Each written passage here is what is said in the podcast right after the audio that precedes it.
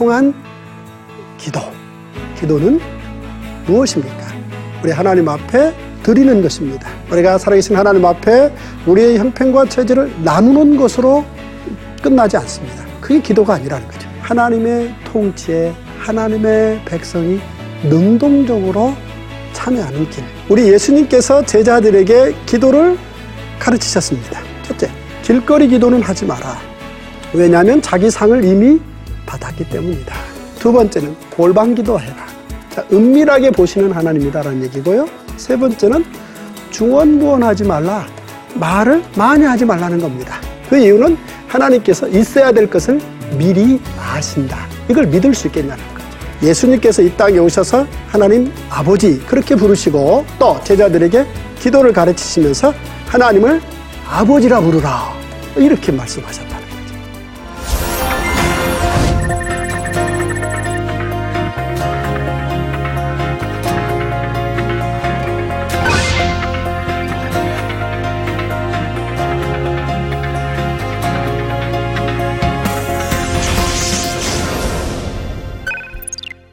안녕하십니까.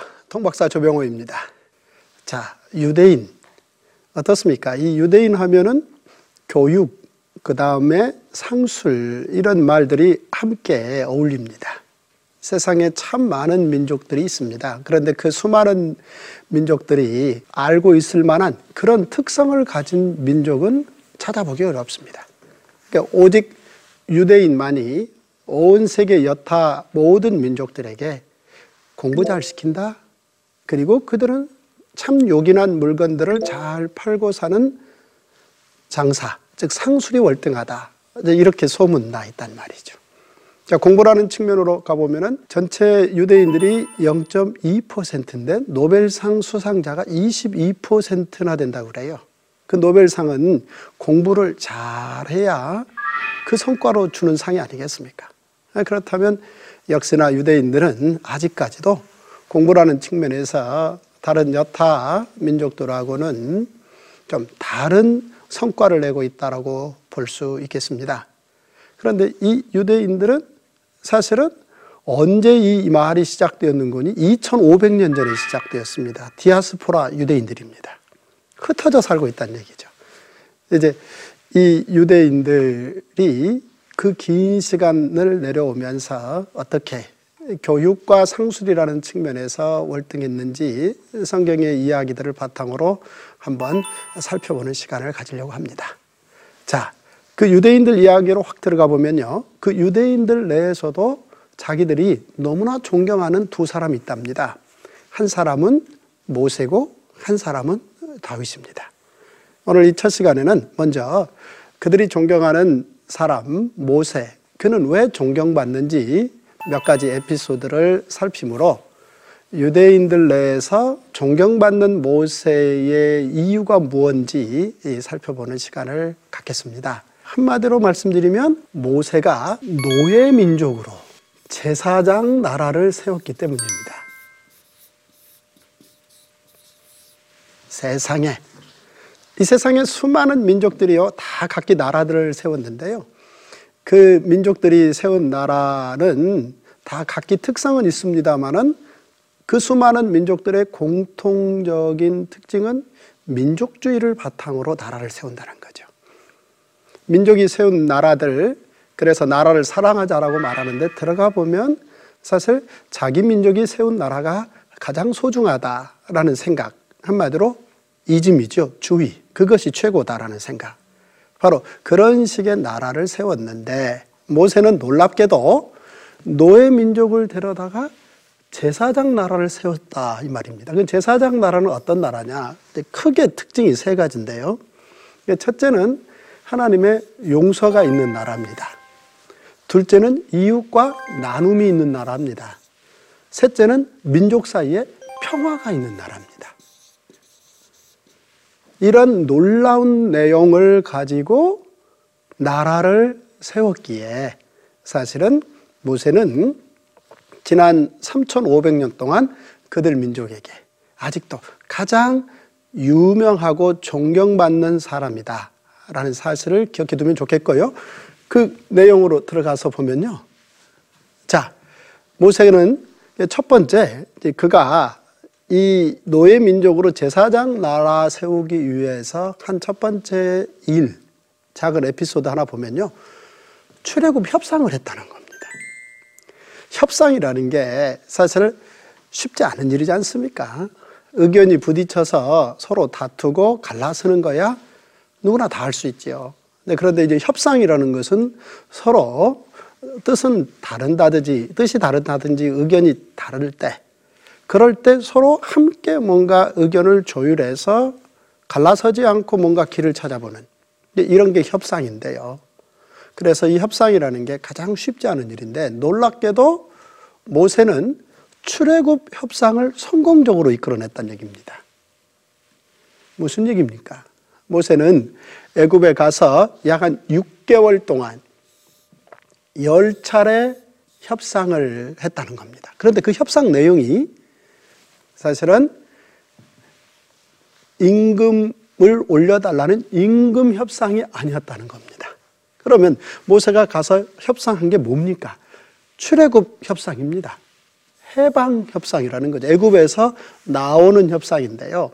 이거는 사실 애굽의 바로 왕 입장에서는 도대체 테이블에 올려놓고 싶지 않은 협상하고 싶지 않은 주제였습니다. 결국 모세는 하나님의 기적을 가지고 협상 카드로 내놓고 이제 열 번의 협상을 끝을 내는 그래서 성공적으로 60만 전체를 애굽에서 데리고 광야로 나오는 그 협상의 성공자였기 때문에 모세는 그런 면에서 사실은 전무후무한 기록을 가진 놀라운 사람이다. 라는 얘기고요. 그렇게 협상해서 성공한 모세는 이후에 애굽에서 광야로 나온 상황에서 약 한 40년의 시간을 보내게 되는데요. 그 40년 시간 동안 사실은 놀랍게도 모세는 60만 명을 로스쿨에 입학시켰다는 겁니다. 과목은요. 바로 민족과 나라 아이덴티티 정체성이라는 겁니다.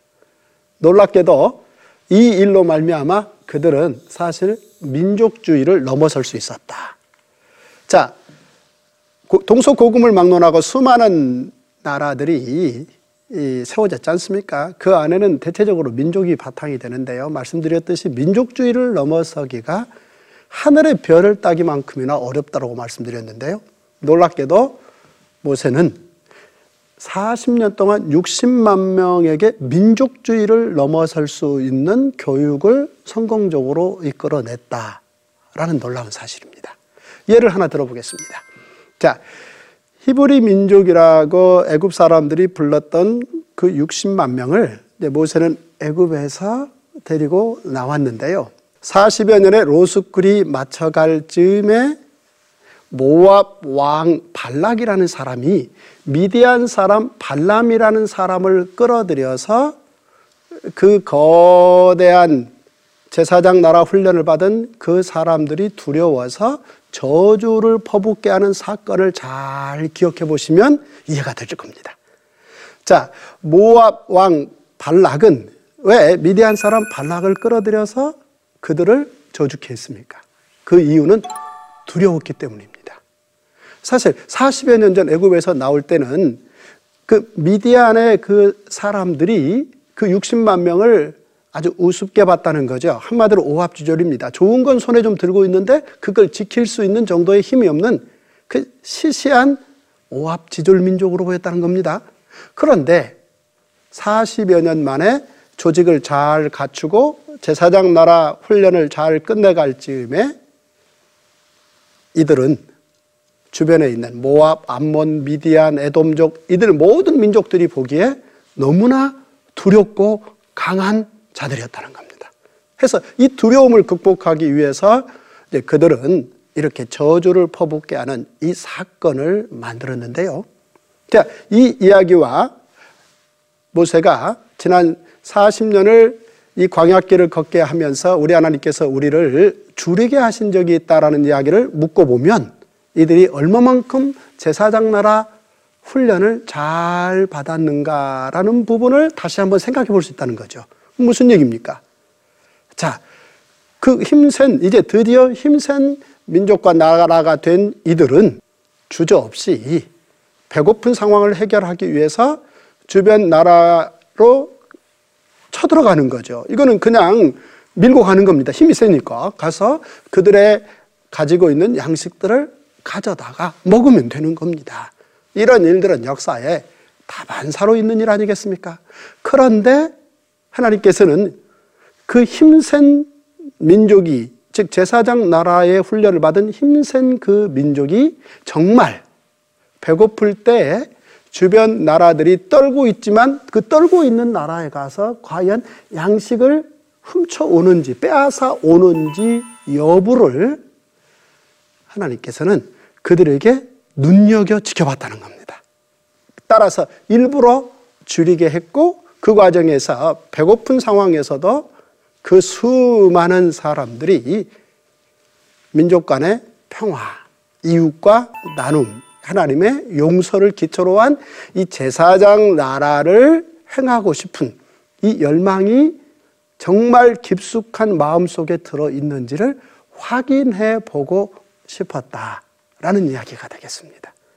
드디어 놀랍게도 모세는 사실 그 모압 평지에서 만나 세대들에게 우리가 그 과정을 통과해서 법이 명분으로 어, 조문만 있는 게 아니라 그것이 우리 안에 들어왔고 드디어 우리는 그 제사장 나라 법을 가지고 온 세계 민족에게 기쁨을 주는 제국을 능가한 나라를 세울 수 있는 훈련된 민족과 나라라는 것을 보여주었다라는 이야기를 신명기에서 하고 있는 겁니다.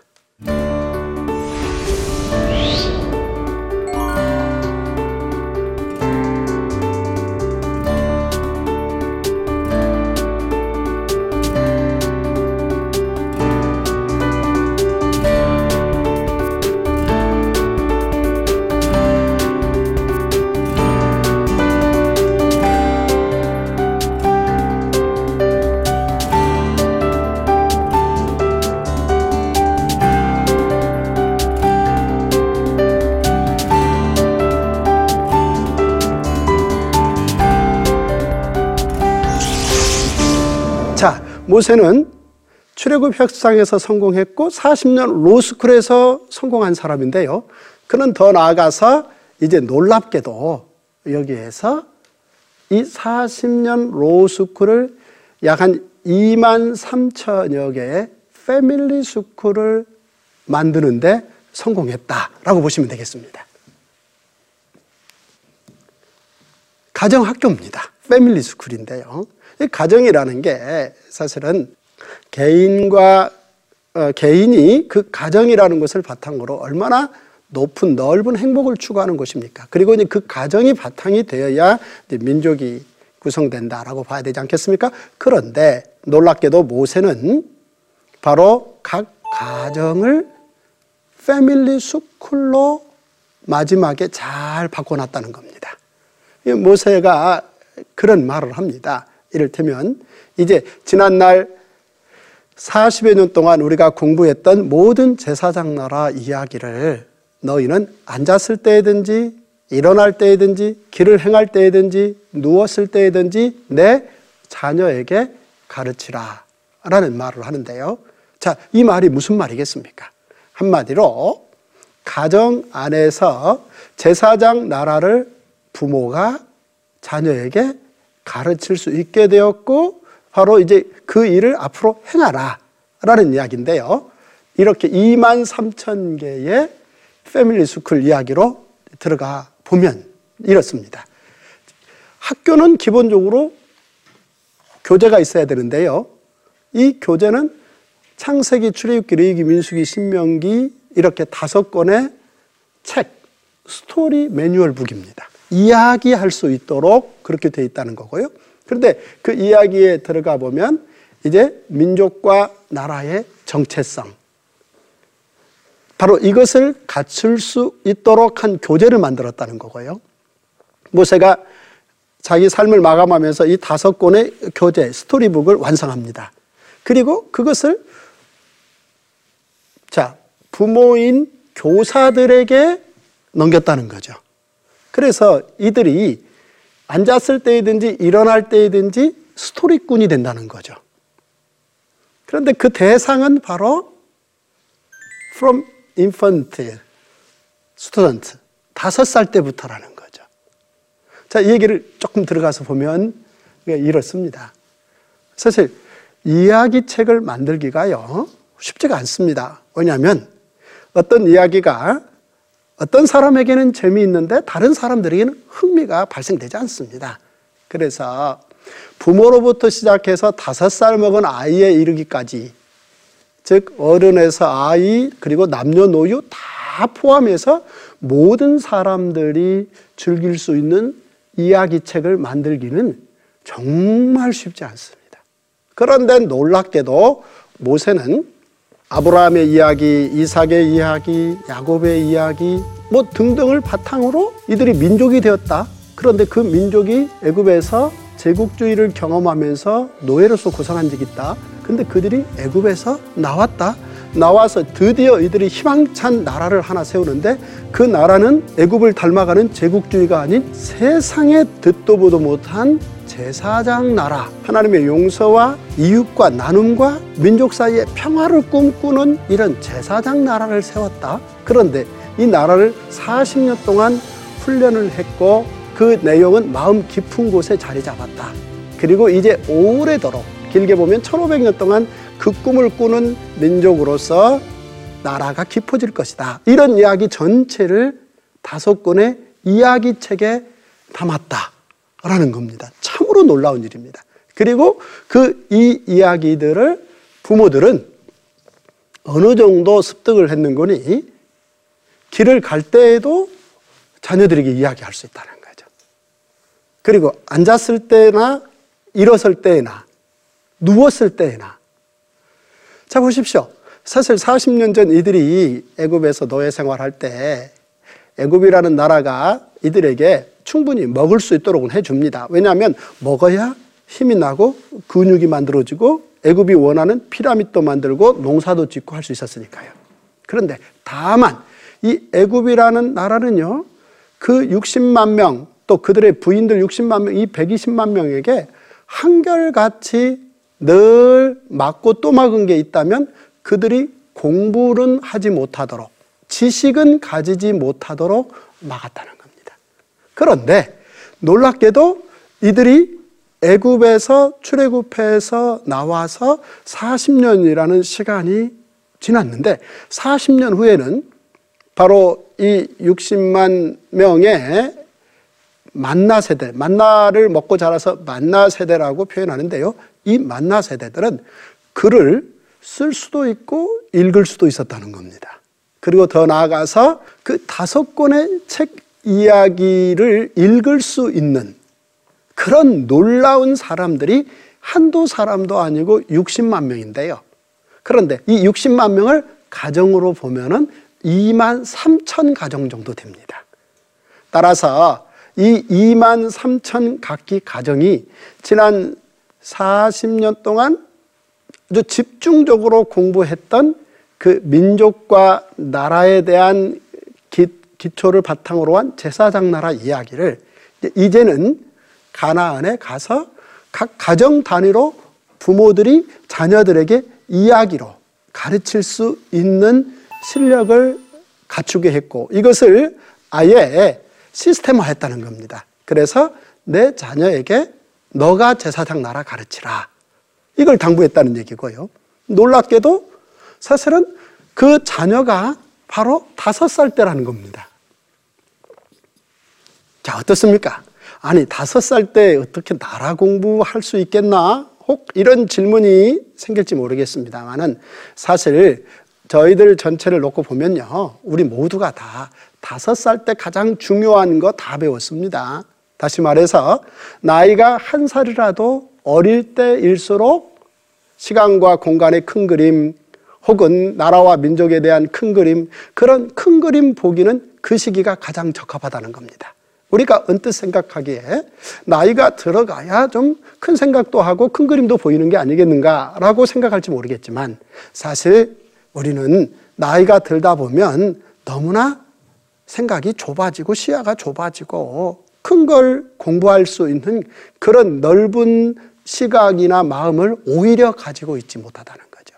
이걸 일찍이 잘 파악한 모세는 바로 그 중요한 제사장 나라, 이 제사장 나라를 바로 부모와 자식이 누웠을 때에 누워 있는 상황에서 오히려 부모가 다섯 권의 이야기책으로 자녀들에게 가르치기 시작해라.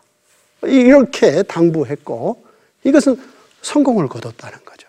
그래서 결국은 그들이 어떤 특별한 한 사람, 왕을 세우지 않고도 그러니까 이를테면 모세 자신이 왕이 되지 않았다는 거죠.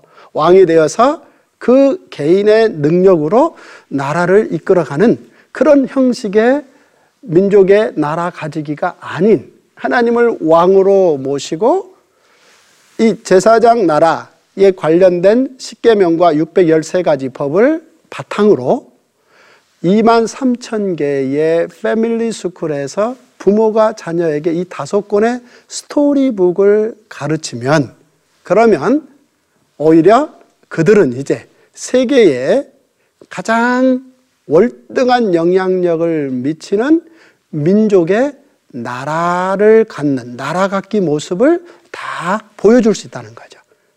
사실 그 이전에도 나라가 있었고 그때도 나라들이 많았고 그 이후에도 나라들이 많았지만 놀랍게도 그 수많은 나라들이 민족이 무엇인지 나라가 무엇인지 정확하게 그것이 무엇인지를 밝히고 다시 말해서 이를테면 이런 거지 않습니까? 눈은 보고 코는 숨 쉬고 입은 먹고 말하고 다시 말해서 눈은 뭐 하는 곳입니까? 그것은 이를테면 멀고 가깝고 하얗고 혹은 빨갛고 이걸 본다면 코는 숨을 쉬고 또 냄새를 맡고 하고 입은 먹고 말한다면 자 이렇게 눈과 코와 입의 기능을 정확하게 우리가 설명할 수 있다면 민족은 뭐 하는 곳입니까?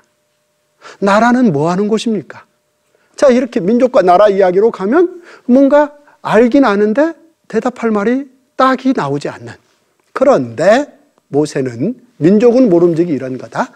나라는 모름지기 이런 거다. 나라란 모름지기 하나님의 용서를 그리고 이웃과 나눔을 민족과 평화를 꿈꾸는 것. 그래서 민족주의를 넘어서 모든 민족을 하나님의 용서 안으로 초대하는 나라. 이게 나라다.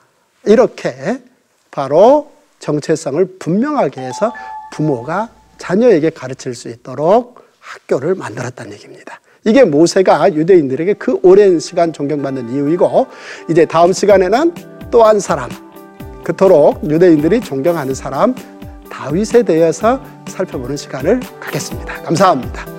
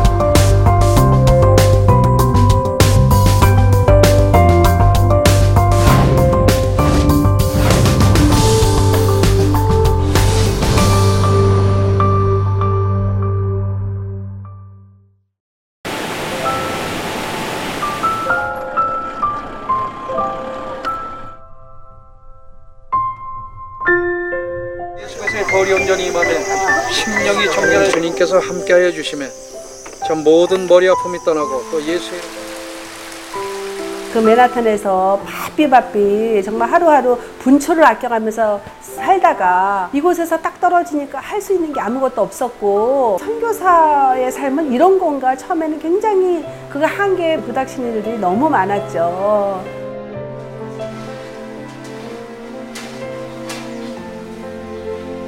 하나님 내가 왜 여기 있죠? 외로운데? 아, 그러니까 하나님께서 그냥 너는 거기 있음으로써 내가 어떻게 하는 거를 어, 너는 그냥 보기만 하면 돼. 너는 그냥 거기 있는 것이 선교사야.